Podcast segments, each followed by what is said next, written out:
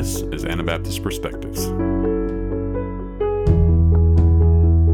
I'm here again with Val Yoder. We did an episode on the Anabaptist view of church, how, our, how we do church, how we set our churches up.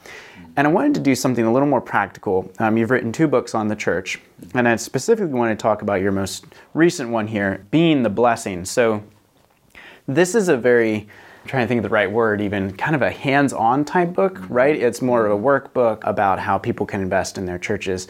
Explain a little of, of the vision behind the book and, and what do you hope it, it will do for the people that read it? Okay, sure. The first book was I Will Build My Church, and I wrote that in 2001 or somewhere in there. Okay. That kind of came out of my classes at SMBI on the church, uh, just kind of rewriting my notes into a writing or Sure. written form.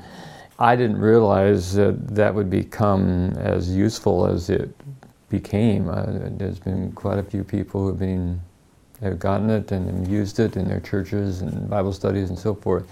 And and my own understanding of the church has continued to grow. So maybe it's time to write another one. But I'm, uh, instead of doing that, I decided what I'd like to do is write somewhat of a sequel to that, with maybe more practical ways to bless our churches and bless those that we're relating to in our church. I had heard the story of the fireproof, where the young man Caleb and his wife were, were having a, a very difficult time. They're right on the verge of divorce, and Caleb's father comes along with this little manual, and he says, "Caleb, give me 40 days before you divorce your wife." So Caleb uh, very reluctantly decides to do that. But as he's going through these next few days uh, and then into about halfway through, things really got tough for him, and he just was ready to give up. His, his father was was encouraging him to continue on because each day he would have some way of investing in his wife. As the story unfolds, as it gets to the, the end, he wins back his wife's affection through investing in her. And in the process, he moves from just doing it because his dad told him to, to actually having a heart for it and wins his wife's affections back. So I read that book, uh, or as I saw that film actually, it just gripped me that some of that same dilemma is happening in our churches. We go to church because we're supposed to. We go to church because we've grown up going to church, and and you know we kind of put up with it rather than really seeing uh, a value to it, and it's become part of our routine. And then people get frustrated with a new question that comes up, and so there's division, and part of the church leaves, and the other part of the church says, "Good riddance to bad garbage," and, and all this kind of problems Wow. that come. How can we help people to begin to love their church and invest in it and, and see it as being a very important component of their Christian experience? So, uh, with encouragement of my wife and her help, we worked on this, which is giving us 52 weeks of projects that people can do to invest in their church.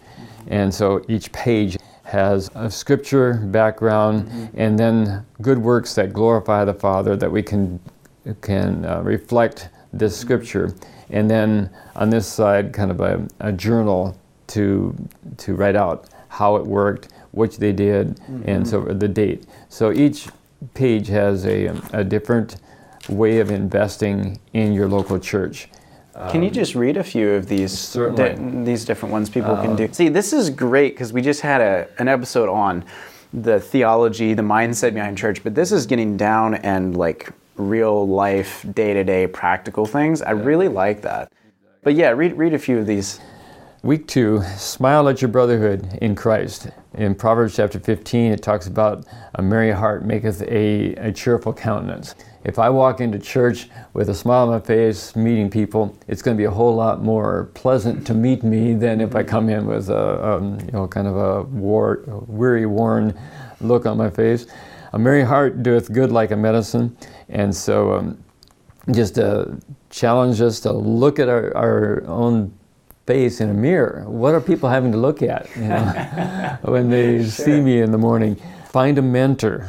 Again, the mind of Christ, be followers of me, even as I also am a follower of Christ. Paul was saying that.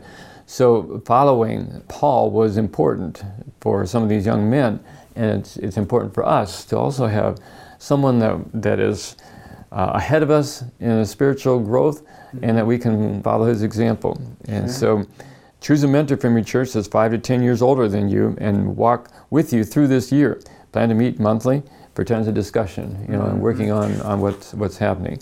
Attendance at church, uh, another one that we talk about. Sitting closer to the front. Why is the back of the church always the full part? You know, sit up in the front. That's that's Uh, really good.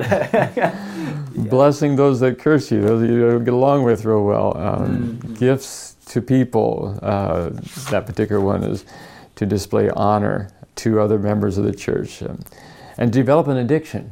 Did you know that you're supposed to develop an addiction? In um, 1 Corinthians 16, 15, it says, Ye know the house of Stephanas, that it was the first of the fruits of Achaia, and that they have addicted themselves to the ministry of the saints. So they're addicted to ministry. And that means you can't can't get along very long without ministering to somebody. You know, get addicted to it. Those are the kind of things that we're, we're talking about. Oh, that's great. And and I think the the thing that especially our audience should keep in mind is you've spent an incredible amount of time, you know, pastoring a church, being involved in different churches. Mm-hmm. Did, did you not help start that church there in northern Minnesota as well? Actually, right? no. Actually, my father started in Okay. the about five years before I was born. But you know that's been in you know in your family too because your father did that. So like this is not stuff you just kind of made up. I'm guessing. I mean this comes from a lot of experience and having to work through some of these things yourself probably. Yeah, I pastored the church for about 13 years. I was ordained when I was 24, and then pastored for 13 years, and then went to uh, SMBI, and was there for parts of 25 years, and then where did I go? Now I'm back pastoring at the church again. So, So so you've you've invested a lot in not only a local church but also the young people that make up a lot of these churches too. you know, I'd like to just share one one story that uh, kind of underscores the importance of this. We had a young man who came to IGO a number of years back, and he was he was really blessed by his time there. He was looking forward to spending the rest of his life in ministry in Asia. When he got back home to his home church after his first semester, to his disappointment, his church leaders said, "We don't want you to go back." Um, they had some difficulties with some of the things that that he had uh, experienced, or I'm not sure what all the, the problems were. So he got in touch with us as leaders and said, "What do I do? I want to. I feel God's calling me to Asia, and but my church leader is saying I can't come back."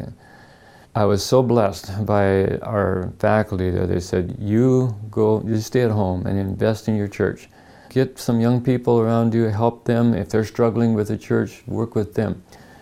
And he did. He got a, a group of five or six young people, uh, young men particularly, who were struggling and you know wanting to get more freedom or whatever they wanted.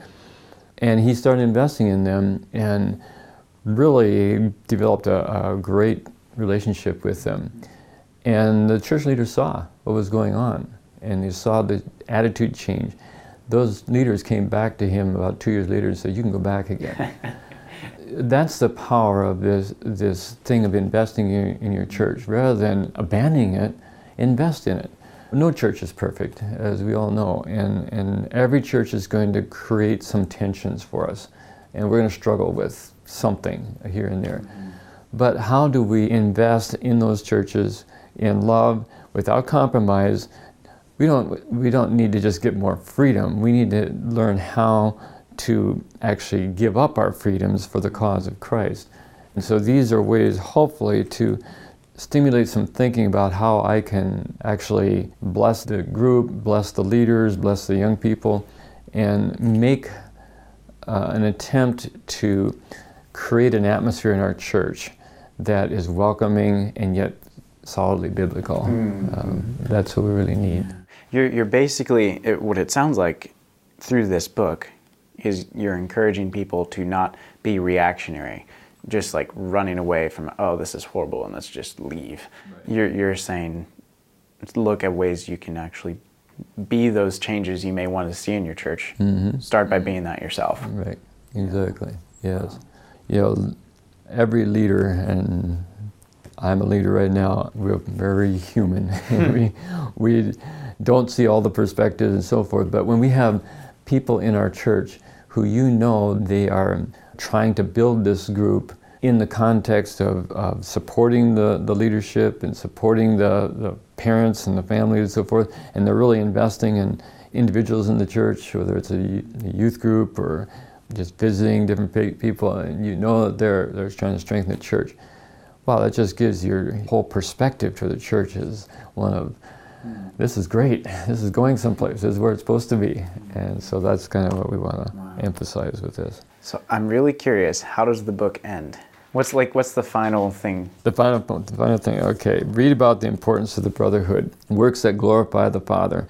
God's raised up a lot of dynamic voices today in writing, and so I'm giving a list of different books I would encourage people to read, such as the one I mentioned in our previous session, The Anabaptist View of the Church by Littell, Church Membership by Lehman. Of course, I had to put my own book in there. Uh, I will build my church. Sure, sure. And uh, King Jesus Claims His Church by Finny Kuruvilla. Okay, we interviewed him actually here recently. Okay. That's yeah. another great book. Uh, the Safest Place on Earth by Larry Crabb mm-hmm. is a book on the church.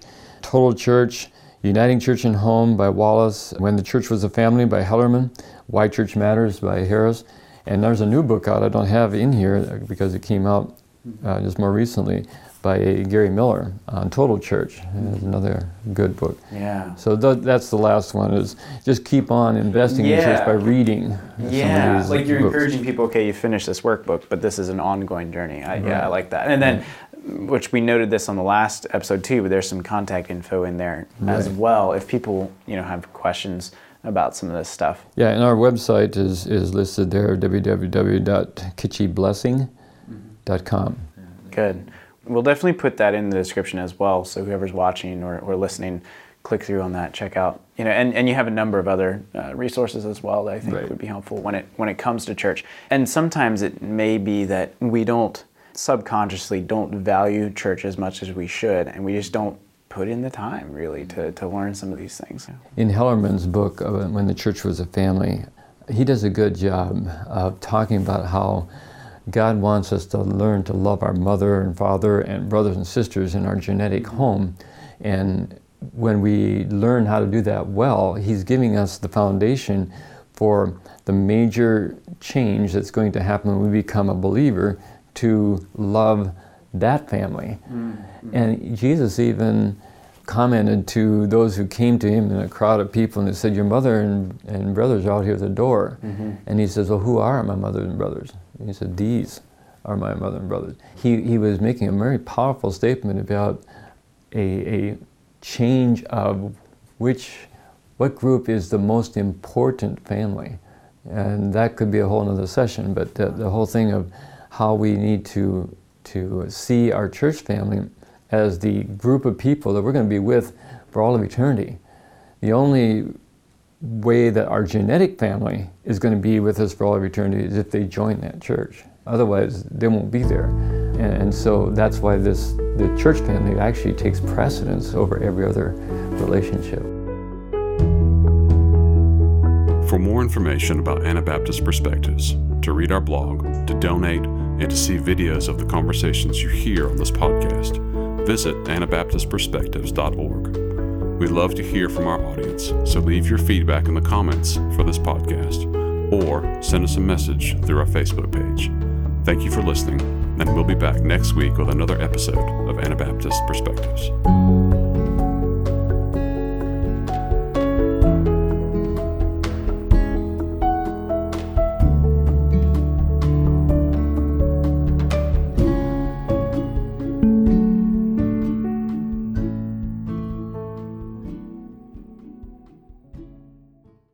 Thank you for listening to Anabaptist Perspectives.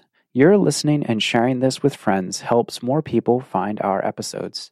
A special thanks to all of you who support Anabaptist Perspectives financially. We are here because of you. If you haven't had the chance to give yet this year, would you consider making a year end donation? You can donate on our website or by check. Thank you so much for listening and supporting Anabaptist Perspectives. Thank you for joining us for this episode. We invite you to join our monthly partner program. Monthly partners are key to the financial sustainability of Anabaptist Perspectives. Partners also gain access to bonus content, including our exclusive podcast where we respond to audience questions and comments. Sign up at AnabaptistPerspectives.org.